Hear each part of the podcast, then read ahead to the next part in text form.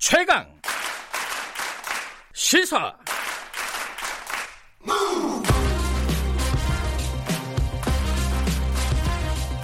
지금 여러분께서는 김경래 기자의 최강 시사를 듣고 계십니다. 네, 어, 뉴스 언박싱에서 간단하게 좀 정리를 해드렸는데, 전국적으로 지금 신고는 나오고 있지만은 수돗물에서 어, 깔따구 애벌레 유충이 나온 거는 나온 거로 공식적으로 확인된 거는 인천뿐입니다. 사실 나머지 지역들은 지금 조사를 벌이고 있는 상황이고요. 어, 그럼에도 불구하고 이 걱정들은 많죠. 어, 이게 왜 발생을 하는 건지, 그리고 이 빨리 어떤 대, 대책을 마련해야 되는데 어떤 대책이 필요한지 전문가와 함께 짚어보겠습니다. 고려대 환경시스템공학과 최승일 명예교수님 연결되어 있습니다. 교수님 나와 계시죠? 네, 안녕하세요. 예, 안녕하세요. 네. 이래 이 수돗물을 수도관을 통해서요, 이렇게 애벌레, 음, 그러니까 유충이라고 하는 것들이 나왔던 적이 우리나라에 있었나요? 우리나라에는 아직까지 보고된 적은 기록에 남아 있는 건 없어요. 그래요. 이제 외국에는 가끔 한 번씩 있습니다, 이런 사건들이. 음, 네. 근데 이게 일단 기본적으로는 뭐 인천 같은 데는 공식적으로 이제 정수장에서 그게 어, 나왔다는 얘기, 어, 그게 확인이 된 거잖아요. 근데 그렇죠. 이, 이게 그 정수장에 많이 발생했기 때문에 수도관을 타고 어, 옮겨진 거잖아요. 근데 왜 많이 발생했을까요? 기본적으로는 이게 뭐 날씨나 뭐 이런 영향 때문일까요? 예, 그게 이제 활성탄지에서 그렇다고 하는데, 활성탄지가 아마 특히 공촌정수장 같은 데는 좀 이제 오픈 시스템이고 하다 보니, 예, 날벌레들이 알을 쓸고, 그 알이 이제 그 활성탄층 안으로 이제 들어가서 부화를 하고 그랬던 것 같습니다. 네. 어, 그 이제 활성탄지라고 하는 거는 원래 이제 소독제 성분이 서로 있다고 하더라도, 그것들이 네, 이제 활성탄하고 산화가 되면서 성분이 없어지기 때문에, 네, 그 속에서 이제 미생물도 좀 자라거나 아니면 그 알이 부화할 수 있는 그런 환경이 되는 거죠. 네. 네. 그 활성탄지라는 얘기가 뉴스에서 계속 나오는데, 네, 저도 화면으로는 봤어요. 네. 이게 정확하게 뭔지 좀 설명을 해주세요. 이게 낯선 단어라서요. 아, 그 그럼 물을 만드는 건 말이죠. 예. 먼저 강에서 물을 끌어들이면 물속에 이제 그 부유물질들이 많을 테니까, 예, 그걸 같이 엉기게 만드는, 이 물질을 다 엉기게 만드는 이 화학약품을 넣고 잘 섞으면은, 네, 이제 가라앉을 수 있는 덩어리들이 되거든요. 예. 그걸 침전지라고 하는 커다란 콘크리트 수조에다가 넣고 침전을 시키고 나면은, 네, 그래서 물속에 아주 조그마한 부유하는 그 입자들이 있을 거 아니겠어요? 네. 그래서 모래 여과지로 걸러가지고 깨끗한 물을 만드는 겁니다. 네. 근데 그 속에 이제 맛이나 냄새를 내는 물질이나 여러 가지 화학 물질 같은 게 혹시 섞여 있다고 하면은, 음, 그런 것들은 이제 모래 여과지에서 다시 제거가 안 되니까, 네, 이 활성탄지에서 흡착을 해요. 음흠. 활성탄지라고 하는 건 일종의 그 상화병 숯 같은 건데, 우리가 네, 옛날에 어머니들이 장 담글 때 그 장독에다가 숯을 띄워가지고 나쁜 냄새를 아, 잡았잖아요. 맞아요, 맞아요. 예, 예. 그런 것처럼 이게 상어병 숯이기 때문에 물속에 있는 맛이나 냄새 또는 화학물질 이런 걸 다 흡착을 해서 제거를 하는 거예요. 음. 그래서 인천에서는 이제 그 농물 사건 이후로, 네, 더 좋은 물을 만들어 드리겠다고 이제 화산지를 갖다가 아, 추가적으로 설치를 했는데, 예, 그게 이제 조금 관리가 좀 잘못되는 바람에 음, 그 속으로 그 알들이 파고 들어가서 거기서 부화를 하고 그랬던 것 같습니다. 이게 그러니까 쉽게 말하면 활성탄지가 그 숯 수로 수초로 된 어떤 층을 말하는 거군요. 그거를 수돗물을 네, 한번 통과시킨다는 거죠. 그렇죠. 네. 음, 이게 그러면 인천 말고 다른 지역도 다 활성탄지가 이렇게 운영이 되고 있는 겁니까? 우리나라에 한 지금 알고 있기로는 사십구 개 정도 음흠, 활성탄지가 있는 걸로 알고 있고요. 전부는 네, 아니군요. 예. 예, 그렇죠. 우리나라 여과지가 한 사백팔십 개 정도가 되는, 아, 사백팔십 개 정도가 되는데, 그 중에 한 사십구 개소가 아, 활성탄 여과지를 운영하고 있는 걸로 알고 있습니다. 음. 근데 이제 좀 의아한 거는 이 수돗물이라는 게 아까 말씀하셨듯이 그 모래로도 한번 거르고 활성탄지에서도 예, 또 한번 거르고 여러 차례 거르잖아요. 필터를 네, 통해 가지고 거르는 건데, 이 유충이 통과할 수가 있는 겁니까? 원래 그 크기나 이런 걸로 봤을 때는? 아, 그 활성탄지가 이제 보통 입경들이 제법 커요. 어, 예. 그래서 그 활성탄과 활성탄이 만드는 공극이 분명히 있고 그 사이로 물이 통과하는데, 아, 작은 입질을 갖다가 물론 이제 에, 걸러죠. 걸러지긴 예, 다 걸러지는데 유충 같은 것들은 살아있으니까 밑으로 파고 들어가든가 아니면은 그것이 오랫동안 세척을 잘 안 하면은 예. 번식하는 개체수가 많아지다 보면은 이제 그게 에, 물이 밀고 내려올 때, 화천지는 밀고 내려올 때 같이 섞여서 빠져나올 수도 있죠. 예. 그러면은 지금 말씀하셨듯이 예. 세척을 잘 안 했다, 안 했을 수도 있다. 이러면은 예. 관리를 예. 소홀하게 했다 이렇게 볼 수도 있는 건가요? 예, 일부 면으로 봐서는 화수단지에 대한 네. 관리가 네. 조금 세척을 좀 자주 더 자주 했었어야 되는 게 아닌가 이런 생각을 음. 하고 있습니다. 음, 그게 아마 그 상수도 본부 같은 데서 매뉴얼이 있을 거잖아요. 얼마에 한 번씩 세척한다. 뭐. 예. 근데 그 매뉴얼이 예. 활성단지 우리가 모래 여과지에 대해서는 그 시설 기준이라든가 이런 것을 삼 일에 한 번이면 세척을 해라 하고 하는 게 돼 있는데. 네. 활성단지에 대해서는 아직도 명확하게 며칠에 한 번씩 세척을 하라는 기준이나 규범이 음. 아직 제대로 없었던 모양이에요. 아하. 그래서 어, 인천에서는 이 정도면 되지 않을까라고 생각했었는데 사실은 네. 그 아니, 아니었던 거죠. 더 그 음. 속에서 막 그 유충이 생기고 했으니까. 네. 일단 정리를 하면은 그 붉은 수돗물 사태 이후에 인천에서 그래도 이제 의도는 더 깨끗한 수돗물, 좋은 품질의 수돗물을 공급하기 위해서 활성, 활성탄지를 운영을 했는데 그거를 네. 제대로 관리하지 않았을 가능성이 있다. 뭐 이렇게 볼 수 있네요. 일단은 기본적으로는. 예, 일단은 그렇게 볼 수 있을 것 같습니다. 예. 네. 조사는 이제 원 같은 게 다 조사가 되고 있으니까 네. 정부가 이제 발표를 하는 걸 보면서 예. 정확한 걸 알아봐야 되겠죠. 네. 그런데 지금 인천은 그렇단 말이에요. 인천은 뭐 그 네. 정수장에서 어, 유충 같은 것들이 발견이 됐기 때문에 네. 이게 어, 그 정수장에서 수돗물이 공급 어, 공급이 되면서 애벌레가 지, 어, 들어갔다 이렇게 볼 수 있는데 다른 지역의 신고가 지금 몇십 건씩 나오고 있단 말이에요. 경기도도 그렇고 네. 부산도 네. 그렇고 서울에서도 나왔어요. 근데 이 신고들은 어떻게 조사를 해야 되는 겁니까? 일단 네. 그것이 수돗물에서 나온 건지 아니면은 뭐. 뭐 서울 같은 경우는 배수구에서 그 유충이 나왔다고 하는데 네.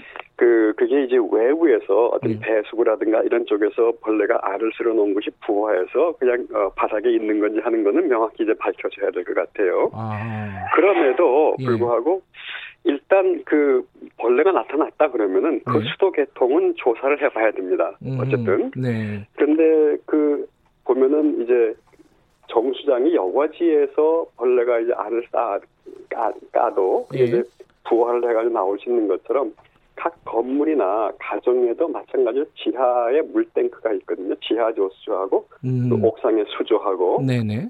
그런 곳에서도 역시 마찬가지로 날벌레들이 들어가서 알을 깔 수는 있어요. 아 그래요? 음. 네, 그렇기 때문에 각 그 이렇게 발견됐다고 하면은 네. 그 건물의 그 지하 조수조라든가 옥상 수조 네. 이런 것도 점검을 해봐야 되고요. 네. 당연히 거기다가 물을 보내는 정수장도 조사를 해야 되고요. 그래서 음. 쭉 물이 공급되는 계통을 따라서 네. 쭉 조사를 해 나가면서 유충이 어디서까지 발견이 되는 걸 보고 네. 어 그게 원인을 찾아내야 될 것 같습니다.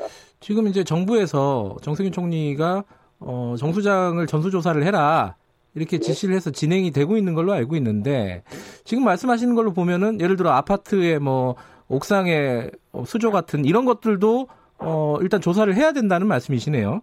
예, 그렇죠. 그런데 예를 들어서 그걸 이제 워낙 많잖아요. 그렇죠. 건물도 많고 그러니까 정부가 그걸 전수 무조건 다 전수조사할 수는 음. 없을 거고요. 네. 일단 정수장은 전수조사를 하겠다 하라고 하셨으니까 하겠지만. 네. 벌레가 발견된 예. 건물을 중심으로 해서 예. 그 건물로부터 건물의 수조, 옥상 수조 또는 뭐 거기에 대한 공급 계통을 음. 한번 따라가면서 점검을 해봐야 되겠죠. 그 점검은 뭐 정부에서 하는 게 아니라 아파트나 뭐 이런 데서 자체적으로 할 수밖에 없는 거죠, 그죠? 어, 물론 이제 아파트 주민들이 하시는 게 제일 효과적입니다. 왜냐하면 예. 이제 아파트 주민들이나 또는 건물에 계시는 분들이 그 지역, 그 시설에 대한 관리에 대한 일종의 책임이 있는 거거든요. 네. 그렇기 때문에 자체적으로 하는 게 좋고, 하지만 이제 수도 사업소에서 네. 협조를 해줘야 되겠죠. 음. 주민들이 협조를 요청하면은 예. 그 공급 계통을 따라서 전부 조사하는데 협조를 해줘야 될 거로 생각합니다. 아, 근데 한 가지 좀 궁금한 게요. 예, 예컨대 인천 같은 경우에 뭐 공촌 정수장, 정수장 같은 데서 이제 그 깔따구가 발견이 됐잖아요. 그럼 원인을 네. 알았단 말이에요. 그러면은 네. 그 활성탄지를 세척하고 깨끗한 물이 공급되는 데까지는 그러면 얼마나 걸리는 건? 금방 되는 겁니까? 아니면 시간이 좀 걸리는 건가요? 활성탄 질을 세척하는 거는 뭐 하루 안에 끝날 수 있을지도 몰라요. 왜냐하면 네. 계속 세척을 하면 되니까요. 하루에 네. 지르면 끝날지 모르지만 그 유충이 이제 거기서부터 나가기 시작하시면은 관 또는 배수지 음흠. 또는 뭐 어딘가든 계속 그 공급계통을 따라서 어딘가는 이제 남아있을 수가 있잖아요. 네. 그러면은 거기를 다 조사하고 물을 비우고 있으면은 발견되면은 네. 물을 비우고 청소하고 닦고 이럴라 그러면은 적어도 뭐 한 일주일 정도는 이상은 걸리지 않을까 이런 생각을 합니다. 아하, 일주일 정도는 걸린다. 네. 어, 원인을 파악을 했다 뭐, 하더라도요. 원래 음. 파악했다고 하더라도 그걸 하서 정리해서 다 음. 검사하고 하는 데는 예. 빨라도 일주일 정도는 걸려야 되지 않을까. 뭐 예. 수도사업소에서 지금 뭐 최선을 다해서 하겠죠. 하니까 예. 얼마나 빨리 할지 모르지만 저희가 짐작하기는 음흠. 배수지를 비우고 다시 물을 채우고 청소하고 이게 보통 일은 아니거든요. 음. 한 일주일 정도는 빨라도 일주일 정도는 불편하지 않을까 생각합니다. 어쨌든 일정 기간은 걸리는데 그럼 그동안에 네. 이제 불안하잖아요. 네. 뭔가 찝찝하고 어, 그렇죠. 특히 뭐 인천이나 이렇게 원인이 파악된 곳은 더 마찬가지일 텐데 아니, 더 그럴 텐데 이게 먹어도 되는지 씻어도 되는지 뭐 이게 제일 궁금할 겁니다. 아마 그쪽 지역분들은 어떻게 생각해야 되는 겁니까 이거는? 일단 먹는다고 해서 유해하다 이렇게 얘기하기는 어려워요. 왜냐하면은 오. 어 그렇지만 사실 그 깔따구가 있는데 그걸 입에다 넣으라고 말씀드릴 수도 없어요. 그럴 수는 없죠. 예예예. 예, 예, 예. 일단 수도사업소에서는 예. 뭐 음식을 조리하거나 또는 뭐 양치를 하거나 마시거나 할 때 주민들이 불편하지 않도록 물은 공급해드려야 될 것 같고요. 예.